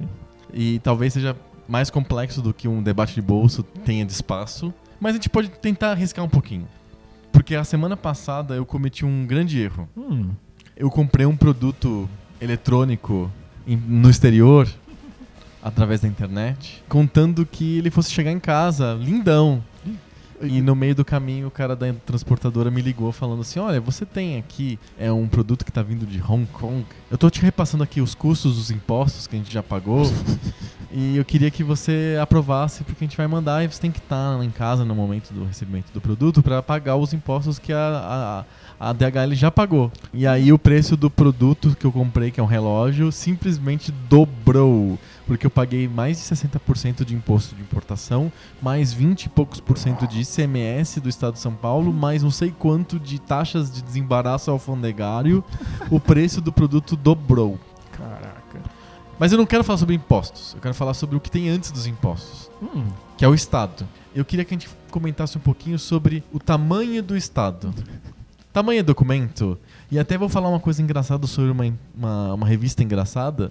Uma vez a, a Veja fez um editorial dizendo que ele ia, ia passar a grafar a palavra Estado com E minúsculo, porque simbolizava a vontade que a, a Veja tinha de que, o Estado, fosse, menor. Você tem razão no fato que a gente precisaria de uns 10 programas pra, Sim, pra porque é debater. um baita de um, de um tema, né? Existem duas possibilidades. O Estado pode ser a voz da maioria dos seus cidadãos. Que já é um conceito complicado. Um conceito super complicado, porque ele exclui completamente a minoria. É, pois é. O E- Estado que é a voz da maioria, né? O Estado, como, o Estado como voz da maioria, que é- seria o Estado do bom senso. Porque o bom senso, no fundo, ele é um consenso É. da, da, da maioria. É o E- Estado do, do senso comum, na verdade. Isso, do senso comum. Isso. É, não bom senso, do senso É. comum. é. Não, é que é, é é- common sense significa as duas coisas Sim. em inglês, por exemplo. O Estado pode ser a voz da maioria e, portanto, ela exclui completamente a minoria da, da- conversa. Então, o papel do Estado seria regular aquilo que a maioria quer que seja regulado. Sim. E, portanto, ela é a voz do povo. Mas a gente pode pensar também o Estado como um uma entidade à parte, que sabe o que deve ser a sociedade e, portanto, força a sociedade a se encaixar nesse modelo. Sim. Os dois modelos de sociedade têm, têm questões. né? Tipo, o modelo do senso comum exclui completamente a minoria. O modelo do Estado à parte, do Estado como uma entidade que sabe como a sociedade deve ser, torna o Estado algo para além do homem. Uhum. Às vezes ele soa como uma monarquia louca, assim, tipo, existe alguém que sabe como a gente deve agir e nos obriga a É fazer o Deus isso. Estado, assim como tem o Deus Mercado. né? Sim, eu acho que a gente tende mais, hoje em dia, no mundo todo, a um Estado que regula como é que a sociedade deve ser. Uhum. O Estado ele é sempre um projeto de sociedade. Ele tem uma certa visão de como deve ser a democracia, de como deve ser a economia, de como deve ser o bem comum, e ele regula as pessoas para que esses, essas ideias sejam, sejam aceitas, sejam bem-sucedidas. Uhum. A gente entra num num problema muito grande de como surge o conceito, se o conceito é consenso, se o conceito é de uma minoria. Mas o conceito já está aí. O Estado já foi construído, ele tem uma, uma estrutura, uma máquina, ele já, ele já é um- uma criatura que funciona. Eu acho que às vezes a gente se perde um pouco pensando como é que ele surgiu, ou como é que podia ser a vida sem Estado, e a gente esquece que o Estado já está aqui funcionando e ele tem um monte de coisas acontecendo nele que a gente pode usar melhor. A gente deveria pensar como usar o Estado e para quais propósitos a gente, quer que ele seja usado. Uhum. Tudo bem. Mas vamos voltar então. A, gente, a, a ideia existe a gente vive numa sociedade com Estado. Sim. No, no caso do Brasil, a gente está num país que notoriamente, e aí eu vou, re- vou recapitular aquela minha ideia do consensão. Há muitos anos a gente tem na nossa cabeça que o, o Estado brasileiro é um Estado grande, garantidor de direitos. Sim. Esse é o modelo do Estado brasileiro. E ele foi desenhado lá atrás, há muitos, muitas décadas, e está escrito na Constituição de 88. A Constituição de 88 é um, um documento que tipifica um Estado grande garantidor de direitos. Sim. Mas hoje nós temos no, no mundo alguns países que não têm um Estado tão grande nem tão garantidor. Acho que o modelo que todo mundo vai lembrar é o modelo americano. É um Estado mais picotado. Assim, É um né? Estado que não está tão presente na vida das pessoas, mas está bastante presente. Tem outros países que talvez sejam mais liberais do que os Estados Unidos ainda. Tipo Islândia, coisas desse tipo, são estados mais transparentes, mais diáfanos, assim, digamos assim, mais vaporosos assim do que o Estado americano. Mas sempre são lembrados como exemplos de que, olha só, esses países que são países onde a presença estatal são, é tão mais leve, tão menos impactante, é, são países que têm um índice de desenvolvimento muito grande. Então me parece que é uma relação direta entre o tamanho do Estado e o índice de desenvolvimento daquela sociedade. Né? Existe uma tentação de você pensar desse jeito, né? Mas é, o, o Brasil ter um estado grande não é nosso privilégio, não. A gente, a gente tem vários, diversos outros países e que o estado é muito maior. A maioria dos países da Europa Ocidental, por exemplo. Eles foram reestruturados como países depois da Segunda Guerra Mundial num modelo que era o um modelo, modelo social-democrata de um Estado garantidor de direitos. Sim. De pleno direito, inclusive, né? Você, ele te garantia o bem-estar, ele garantia o bem-estar social, ele tinha que garantir uma boa qualidade de vida para todo mundo de alguma maneira, Então, cobrando muitos impostos, sendo bastante pesado, bastante restritivo, muito intervencionista. Tipo, e mesmo os Estados Unidos, que tem um estado, um estado light, ele é um estado garantidor de liberdades individuais. E pra isso ele cobra muitos impostos. É um estado que cobra. é, é, então, vamos falar de impostos, já que parece que é o- a dor que aperta no sapato dos liberais. O Estado americano tem um modelo, talvez, de cobrança de impostos mais direto, mais fácil de entender. Mas mesmo assim, tem muitos impostos. Quando você compra qualquer coisa nos Estados Unidos, na notinha vem um imposto. É que, no- é que os, os Estados Unidos têm um modelo bem diferente de imposto do que a gente vê no Brasil. Mas É. todo ano, por exemplo, você paga um imposto de renda. É, Então, o- os Estados que é um Unidos imposto de cobram. renda super alto. Os Estados Unidos ele foca muito mais no imposto de renda do que no imposto de consumo. Então, quando você compra o produto, o imposto é menor do que a gente está acostumado no Brasil. A cidade, a cidade decide o imposto para por consumo. Só que quando acabar o ano, vai lá o imposto de renda e vai pegar uma fatia enorme do seu E salário. o modelo deles é um modelo que não é um modelo de recolhimento de imposto na fonte, é um modelo em que você declara e você paga o imposto de uma vez só. É, mas essa frase aí de que o Brasil é o país com mais impostos do mundo é porque a gente tem uma quantidade muito grande de impostos. Mas no O- fundo, impostos em depois. cascata, é muito complicado. É super difícil de calcular, mas no, no- no fim das contas, muitos países do mundo têm mais impostos no total, não em quantidade, mas em valor, do que o Brasil. né? É, eu penso no Canadá, por exemplo. É um estado que é um modelo diferente do estado americano, em que, embora estejam tão perto, é um estado canadense é um estado super grande. O imposto de renda no Canadá é tipo 50% da renda do cara, é imposto. Só que isso garante a ele segurança, garante a ele educação, garante a ele saúde. Ele não tem, como tem numa classe média alta no Brasil, tem lá no orçamento doméstico, tem lá educação, aí tem lá a escola do filho, blá, blá, o transporte, tem que pagar o, o carro, o, PV, o imposto do É que- carro, não sei o quê. Não, no Canadá você meio que já paga tudo no imposto de renda, e aí você tem um, um plano de saúde estatal bom, você já tem educação boa, etc, Eu- etc. Eu, eu lembro de uma entrevista com um autor finlandês dizendo que ele ganhava uma, uma fortuna com, com os livros dele e que 90% de tudo que ele ganhava ficava com o governo finlandês. E aí alguém perguntou na entrevista assim, mas você não acha isso absurdo? O que, que te sobra? Ele falou, ah, sobra um monte, porque eu, eu não gasto absolutamente nada em serviços privados. É, porque tudo dado o, pelo... o transporte é público gratuito, a Sim. educação é pública gratuita, a saúde é pública e gratuita. Então, tipo, ele, ele paga uma fortuna em impostos, mas ele garante a qualidade dos serviços não só para ele, mas para aqueles que não têm nada. Sim. O que acontece no Brasil, que deixa as pessoas muito chocadas, é que elas pagam duas vezes. A, a- a classe média em geral ela paga o imposto para ter os serviços gratuitos, mas descontente com, com, com, a, qualidade qualidade do do- serviço, ela paga de novo. Mas você sabe por que, que é assim, né? É o, que, o que as pessoas não sabem é que isso não é deliberado. Isso não foi desenhado pelo Estado. O governo brasileiro não chegou e falou assim: olha, a gente vai fazer o seguinte, a gente vai cobrar o imposto e vai prestar um serviço de qualidade baixa para o pessoal ter que comprar de novo o mesmo serviço de um prestador privado. Não é deliberado. Acontece isso porque o, o, o país é pobre e poucas pessoas têm a capacidade de contribuir para o Estado, de pagar impostos. São pouquíssimas pessoas que pagam impostos. A maioria das pessoas, e parece triste isso, e é triste isso, a maioria absoluta das pessoas no país, elas vivem abaixo do limite de contribuição do, do, do- do imposto de renda, por exemplo, pegar um imposto específico. Elas não contribuem. Elas acabam contribuindo no imposto do consumo. O imposto do consumo é universal, todo mundo paga, mas quem só consome pouco acaba pagando pouco. Um país em que a renda per capita, o PIB per capita é tão pequeno, significa que é um país de arrecadação de impostos muito pequena também para o tamanho da população. Sim. É um país pobre, é um país que não produz muita coisa. Então, a gente tem a, sei lá, a oitava ou nona economia do mundo, mas uma população gigantesca, talvez a quarta ou a quinta população do mundo. Então tem um descompasso entre tamanho de população e riqueza que torna com que o dinheiro que o governo arrecada por Não se- pessoa não seja suficiente. não seja suficiente mesmo. Mas não é problema do desenho do, do Estado ou do, do- como que o governo arrecada ou gasta. Porque todo mundo fala assim, dinheiro tem. O problema é que não sabe gastar. Não sabe fazer as obras certas não planeja, ou tem corrupção, rouba, que é, é o argumentum ad corruptorum, né?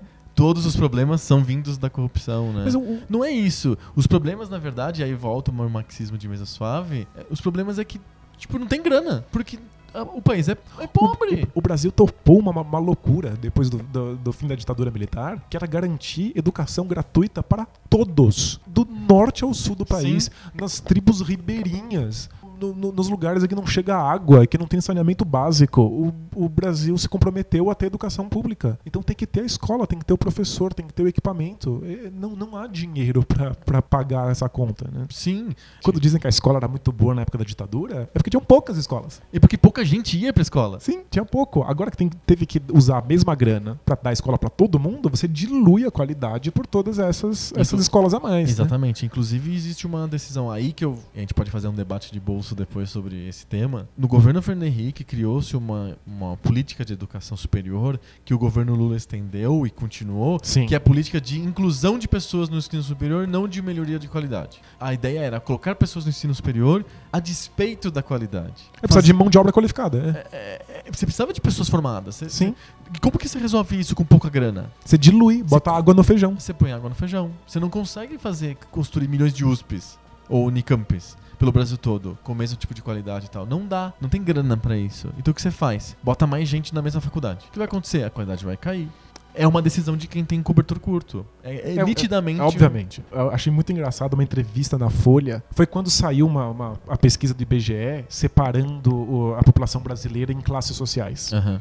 Eles foram entrevistar uma família que foi dada como classe A. A família não se percebe como classe A. Falou assim, ah, tipo, como que nós somos ricos? Nós não somos ricos, ó. Nós temos dois filhos. A gente paga escola pros dois, escola de inglês pros dois, plano de saúde pros dois, faz uma viagem no fim do ano pra Disney, acabou todo o dinheiro. Não sobra um centavo.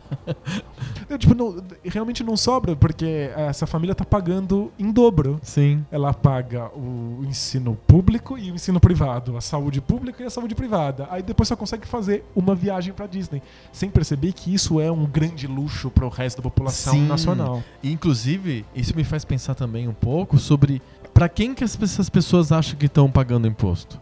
É pra elas mesmas? Não é uma poupança. Essa mentalidade de consumo, né? Eu tô pagando, eu quero o meu serviço de volta. Não é isso. Quando eu pago imposto, eu não tô pagando pra mim, não. Eu tô pagando pra um monte de pessoas que não têm a mesma capacidade de produzir, a mesma, o mesmo tecido social de proteção que tem pra comigo. Essas pessoas não têm, elas precisam Esse- do Estado. esse É porque eu tecido- tô pagando pra elas. Esse tecido social de proteção que as pessoas não entendem. Elas acham, abro aspas, que estão sustentando o vagabundo, fecha aspas. Sim. Mas então, o, o nosso Estado tem uma visão coletivista de que os que têm mais devem sustentar os que têm menos Sim. e para permitir que eles tenham mais condições, produzam mais e que eventualmente ajudem outras pessoas. O Estado força a gente a cair nesse modelo, mesmo que isso prejudique a nossa vida. A própria existência de uma sociedade, vou nem falar Estado, vou falar sociedade. Perfeito. A própria existência de uma sociedade é a gente abrir, mão de algumas coisas. Sim. Senão a gente poderia ser que nem criança, né? Criança não pode ser frustrada nunca, né? Nunca você pode. Eu É. quero é meu agora. Exato. A gente podia ter uma vida infantil, né? No fundo, o Estado é um grande superego que diz você não vai fazer isso, você não pode fazer Você vai isso. se sacrificar. porque existem tem outras os irmãozinhos aqui, que eles são menores e mais frágeis, a gente precisa de cuidar deles também. Você, tá, não, você não é a prioridade. Esse relógio que eu comprei É supérfluo. é um supérfluo, muito supérfluo. Você comprou porque é legal, que você é pode. legal, eu mas- posso. Aliás, não sei se eu posso, mas eu comprei porque eu fui pelo impulso e comprei. Mas o. acontece, não acontece? Sim, completamente. Muito. Isso aqui é supérfluo. Eu não posso ficar indignado porque eu me cobraram um monte de impostos. Então, e tem, outra, né? Os- o Estado, quando tá te cobrando impostos nessa, nessa importação, não tá só te cobrando porque você, você pagou um supérfluo e ele precisa desse dinheiro do seu supérfluo, uma parte do dinheiro do seu supérfluo para garantir uma necessidade básica de alguém. Sim. Ele também está defendendo a, A indústria nacional. Se a gente pudesse importar tudo dos países que têm mais tecnologia ou que não têm direitos trabalhistas? Tipo a Que China? é o que é o caso? É, É. o caso, porque a maioria dos produtos eletrônicos que a gente compra vem da China. Então, a China, não, não- a gente não tem como competir com a China. Aqui a gente paga salário, salário mínimo. Na China tem um monte de trabalho escravo, gente. Sim, criança trabalhando. criança trabalhando, portanto, tudo mais vai ser mais barato, óbvio. Se a gente comprar tudo da China, as empresas daqui vão à falência, você não consegue trabalhar nelas, você não tem dinheiro para comprar nada da China. E Sim. aí você destrói o, o seu mercado de consumo, né? Sim. Obviamente, comprar as coisas fora tem que ser mais difícil, tem que ter um, alguma coisa para ajudar a equilibrar essa balança. Tem que ser pelo menos no mesmo preço de uma coisa que você conseguiria aqui no Brasil. Então, imposto na tua cabeça. Sim. O imposto é para a sociedade como um todo, é o sacrifício, é a nossa a famosa cota de sacrifício. Sim. A cota de sacrifício, a gente está se sacrificando em um pedaço para ajudar a a sociedade como um todo crescer. Mas veja como o Estado ele age como alguém que sabe o que é certo e a gente, a, a gente precisa a a gente- gente, precisa acatar. Até que acatar. Então o Estado fala, bom, então a gente vai se sacrificar, você vai se sacrificar por isso, você não vai comprar o seu PlayStation 4, porque a gente tem que pensar no futuro da nossa indústria. Sim. Então, tipo, ele age mesmo como um adulto lidando com crianças. Sim. Isso é muito importante para que a gente não seja criança. É que às vezes o Estado tem alguma ideia completamente maluca que ele Aham. acha que é certo. Não, ok. E a gente não tem. Nós, como vistos como crianças, não podemos se debater contra isso. É, eu tenho um exemplo. Imposto de importação de relógio, até acho que faz sentido, né? Mas eu- na época que a a internet moleque, internet arte, internet roots, é, que não dava pra escutar música pela internet, eu comprava meu, meus CDs da Amazon. E, é, porque eu gostava? Porque eu achava mais legal comprar na Amazon? Não, é porque eu ia na loja da frente de casa e não tinha. A indústria nacional não ia ter interesse em, em vender aquele tipo de produto. No caso, é CD de música clássica. É um negócio que não é produzido no Brasil, não tem similar nacional. Eu compro importado e pago imposto de importação sobre uma coisa que não concorre com a indústria local. E que não é feito por esse mundo de comércio global que tem hoje, nem é feito para ter um pequenos mercados locais, é feito pensando, ó, o mundo se eu somar de grão em grão, o mundo o pessoal inteiro dá alguma coisa Hungria, legal. o É. pessoal lá da, da Indonésia. Junta um pouquinho de cada lado e consigo. É que nem os jogos indie. Sim. Imagina se fosse cópia física. Não, já era. Não dá. Era mais ou menos música clássica na época. É jogo indie. É como se fosse jogo indie com cópia física. Então, tipo, eu me virava, pagava um monte de imposto, às vezes não pagava, às vezes pagava, era aleatório. Terra de ninguém, Terra sim. de ninguém. Mas eu era engraçado porque eu tava pagando imposto pra proteger, Então- sinceramente, uma indústria que não existia. É isso, é, é, é, é, é, é o indústria Estado. de relógio, tudo bem. Eu poderia ter comprado um relógio Tecnos ou Magnum, sei lá. Tipo, é, é o Estado fazendo uma coisa importante, que é dizer como é que a gente deve pensar na coletividade, mas se perdendo às vezes, né? Às vezes sobe a cabeça e ele cobra você por umas coisas muito malucas. Eu, eu- eu acho ainda mais sério quando o Estado brasileiro, até pouco tempo atrás, proibia alguns tipos de remédio que eram essenciais para alguns pacientes, porque tinha cannabis e a cannabis é proibida no Brasil. Pois é. Então, tipo, é o Estado subindo a cabeça, assim, passando do- do- dos limites do que, do que nós consideramos correto. Sim. Mas é, é, é sempre um risco que a gente corre com o Estado. Se o Estado nos leva sempre na direção da coletividade, ele sempre pode levar na direção um pouquinho errada. No geral, essa taxação que existe em nome de um bem comum, a, própria existência de um Estado amplamente regulador. em geral, é, é bom que isso aconteça. Sim, sim. É que às vezes dá merda e a gente fica com raiva. E às vezes quer tirar o Estado daí. É porque a gente tem um fundo, tem um- uma coisa egoísta de criança muito forte dentro da, da gente, Sim, né? mas se Você você- fica com birra, porra, por que, que eu tenho que pagar imposto? É coisa de criança mesmo. Porque mas- lá nos Estados Unidos custa tanto, por que eu tenho que pagar o dobro? É que o, pro- o problema é que se, se a criança for obedecida, se a criança falar assim, não, eu quero isso pra mim agora e sim. Aí o Estado desaparece e essa criança consegue essa coisa. Uhum. As outras todas as crianças ficam sem. Tipo, não existe almoço pra todo mundo. Porque o, o principal problema não é o problema de ter um Estado muito forte ou regulando muito fortemente. É o problema, a gente tem um problema mais básico, que isso que é, somos um país pobre. a gente se acha muito grande, muito rico, porque em termos absolutos é, mas se dividir aquela riqueza no número de pessoas que a gente tem dentro do país, é um país muito pobre. E sabe o que é ridículo? Tipo, existe corrupção, sem sombra de dúvida. tem- Isso é, um, isso é um problema. É sim um é, problema. É um problema muito sério e, tipo, o país que já é pobre vai sangrando aos poucos e a gente perde muito ah, o respeito pelo Estado. De verdade, tipo, quando você vai ver os valores da, da- do dinheiro que, que sai com a corrupção, é um peidinho perto do PIB nacional. tipo, não, não, não pega nada. É Tipo, vergonhoso. É uma merda. Mas não- eu sempre não digo- deveria existir, mas é, obviamente, se a gente zerasse a corrupção, a gente não teria todos os pro- os problemas resolvidos. Tem que zerar a corrupção, fato. Não só. Sim. Você perguntou sobre o papel do Estado, eu acho que o Estado não pode ser grande demais a ponto de que ele dite Um Estado fascista, você um tá Estado fascista. Aham. Tipo, ele, não, ele não pode ditar um modo de, de existência e se perder nisso e não, não ouvir, não, não ter espaço para o confronto. Um modelo norte-coreano de Sim. Estado, assim. E ele não pode ser um Estado invisível que não seja um superego. Assim, não, ele não pode ser um Estado que não diga pra gente que a gente não pode ser criança. Sim. É complexo, né? É... Mas é, é- é complicado, mas é uma discussão muito mais importante do que questionar se tal pessoa é boa ou não é boa, se tal pessoa é corrupta ou não é. Sim. É, essa- é uma discussão que a gente tem que, que leva a algum lugar. A, a- a pessoalista é inútil. Totalmente inútil. Acho que a gente não fechou. É, seria impossível. Seria é. impossível, mas é bom acho que, que, foi, a gente não fechou. foi satisfatório. Acho É. que foi legal. Espero que tenha sido legal também pra quem nos ouviu. Vamos ler cartinhas? Vamos. Cartinhas.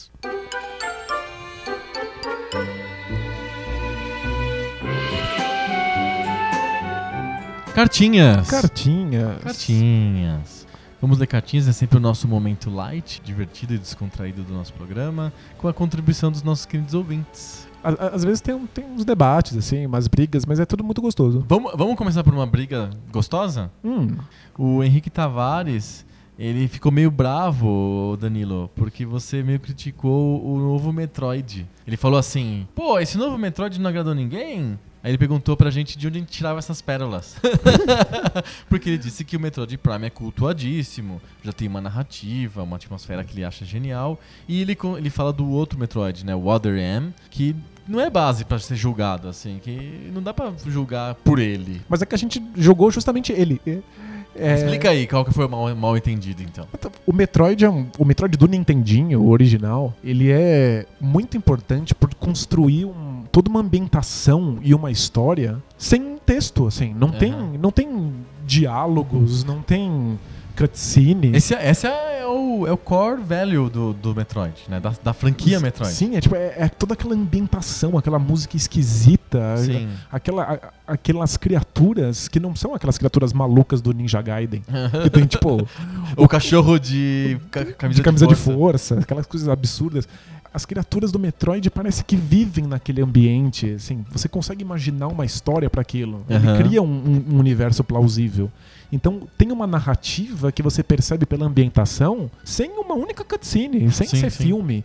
E essa era a grande sacada do Metroid. O Super Metroid continuou nesse processo e o Metroid Prime passou pela, pro jogo 3D, Aham. inclusive um jogo em primeira pessoa. E todo mundo teve muito medo que virasse só um jogo de tiro. Virava virasse o Halo, né? É, foi justamente no caminho do primeiro Metroid, mas numa repaginada. Então a graça do jogo é você encontrar os, os seres vivos que, que existem naquele mundo e escanear para entender como funcionam esses, esses organismos. Então existe uma história toda que é contada nos pequenos detalhes Aham. nas pequenas mensagens, nas pequenas criaturas, em, em como a- o bioma funciona. E nisso, o Metroid Prime é impecável, é espetacular. É um dos grandes jogos da Nintendo por manter o Metroid original para uma nova geração, num, num novo sistema, com novos gráficos 3D. Não era desse que eu estava falando, Não, então. obviamente não.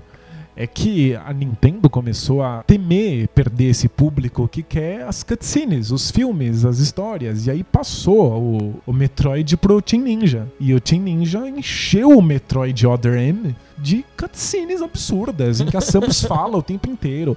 As narrações são bregas, a voz é ruim. É, É um é, desastre. tipo, é um desastre. E, e foi encarado como um desastre pela crítica. É, o- tipo, o jogo não se salva. Talvez você goste da jogabilidade. O ponto é que a jogabilidade é entrecortada por um monte de videozinhos idiotas, quando justamente o mérito do Metroid foi nunca ter esses videozinhos idiotas. Então é, é um desastre. Esse é o cara que é o desastre, não é, o Prime. A gente tava enfiando os dedos nas feridas do Other M. Other o, M. o Prime é fantástico. É que o Prime é depois de 2000, então a gente não vai falar no Poco Pixel. Mas os outros Metroids estão na, na nossa lista e fazem parte dos nossos 300. É, o, o- Henrique Tavares concorda com você. É que ele achou que ele você estava falando do Prime. Vocês estão em total consonância. É verdade. É que A você gente estava falando de um jogo e ele estava pensando que você estava falando de outro. Só isso. Foi só isso. é. Acontece. Eu, eu, nem considero esse Metroid da Nintendo. Ele é quase. Esse é o Other M. Esse, Deixa, bem esse claro. Other M, é, esse Other M é quase, é, é- é quase todo fruto da, do- da Team Ninja. E de um outro estúdio. É, Whatever lá. Um estúdio qualquer europeu aí que fez uma aliança. É bem cocô. Resumidamente, Cocô. cocô. É. Muito bom. Valeu, Henrique, pelo toque. Eu acho que foi bem bom pra gente esclarecer que não era o Metroid Prime que a gente tava falando. A gente tem uma outra cartinha, que é a cartinha do Jefferson Farnese. Ele escreveu no podcast número 11, que é o sobre emuladores. Que, aliás, é o nosso podcast mais ouvido.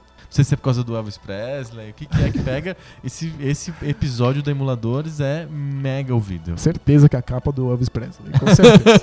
É culpa do, é culpa do Elvis Presley. O... o Jefferson disse que o episódio número 11 foi longo, mas muito bom. Ah, obrigado. o, o longo é ruim? O longo é ruim, porque é apesar de longo. Ah, entendi. Então, é ruim. Mas jogo. A gente tenta fazer curto, né? Você... A gente, te- a gente tenta. É que né? eles não sabem o quanto que a gente grava. Se eles vissem, ficariam enojados, né? Porque, tipo, é uma quantidade de, de gravação que a gente faz absurda pra aquelas longas uma hora e meia do, do programa. Imaginando co- como esses caras conseguem falar tanto tempo sobre videogame. É, é que a gente fala muito mais que uma hora e meia. muito mais. A, gente- a gente, tá poupando os seus pobres ouvidos. né? Exatamente, é longo porque você não viu o quanto que a gente grava. O Jefferson disse que ficou com, graças ao podcast número 11, ficou com vontade de ir atrás de comprar um Raspberry Pi, porque a gente falou e tal. Faça isso, porque é legal pra caramba. Nossa, muito recomendado. Muito recomendado, uma super diversão. Aí, claro, o que, que ele queria falar mesmo? Do debate de bolsa. É, mas é é, sempre é sobre isso, não debate é? de bolso. Ele quis falar sobre o vegetarianismo, que foi o tema do debate de bolso do podcast número 11. E ele falou assim que ele não é vegetariano, nada contra, até tem amigos que são. e é literalmente o que ele escreveu. E o que ele queria dizer é que se todo vegetariano fosse igual a você, Danilo, existiriam mais vegetarianos no mundo. Ele disse que você não é um vegetariano chato, você é um vegetariano bacana e os, os seus argumentos foram convincentes, passivos, que eu acho que ele quis dizer com paciência, né? E de uma maneira didática, educativa. Eu agradeço. Eu, eu acho que eu, eu sou um vegetariano chato sem querer, mas é que eu, eu realmente me esforço pra não ser. Isso não é, não é religião. não- não- as pessoas não precisam seguir só porque eu sou. Eu só. Você não tem uma, uma, uma cruzada evangelizadora do vegetarianismo. né? É, não, eu, eu- não ganho pontos de experiência para converter as pessoas para vegetarianismo. Mas é que eu, eu sou coerente com. Eu tento manter uma vida coerente com as minhas ideias. Às Sim. vezes eu me pego vendo que os meus conceitos filosóficos não batem nem um pouco com o que eu tô fazendo na vida. E aí eu não consigo dormir à noite. E aí eu vou mudar os conceitos filosóficos ou a vida. É, Mas geralmente as pessoas mudam os conceitos Conceitos, filosóficos. É. o Jefferson termina dizendo que, que a maioria dos vegetarianos que ele conhece são pessoas que tentam empurrar a goela abaixo, o que eles pensam e tentar convencer as pessoas, e que não foi o que ele percebeu no podcast, por isso que ele dá parabéns. Mas eu, eu realmente só, eu só, eu só tenho que ter uma posição coerente, assim. Não, não, não tô tentando converter ninguém. Acho que isso é importante de frisar. Muito bom. Obrigado, Jefferson, pela cartinha. Vale reforçar pra todo mundo. Temos dois podcasts, o Poco Pixel que sai na segunda-feira, o Debate de Bolso que sai com o Repeteco do Poco Pixel sai na quinta, e os dois podcasts estão esperando a opinião de vocês. Comentem no, no pocopixel.com e no debatedebolso.com, mandem cartinhas através do Fale Conosco, Cartinhas. manda no Twitter. Aliás, na semana passada a gente fez uma pequena pesquisa com os ouvintes. Como que era o hábito de jogar videogame? Se era social ou solitário? Sim. E aí eu, teve um pessoal que respondeu pelo Twitter, então o canal Twitter do arroba PocoPixel tá lá disponível também para vocês falarem com a gente. Então nós temos o Facebook, nós temos o Twitter, nós temos o- os sites dos podcasts, temos o SoundCloud, um monte de lugares para vocês encontrarem contato com a gente. Então não se reprimam, falem conosco. Muito bom, então é isso. Valeu pela audiência, valeu pela paciência, como diria o nosso querido amigo Fausto Silva. Não, Apesar de longo, acho que ficou bom esse aqui, hein? Ficou, ficou bom, apesar de longo. Apesar de longo. Apesar da crise. e aguardamos vocês na próxima segunda-feira com mais papo novo. Sobre videogame velho. Valeu! Tchau!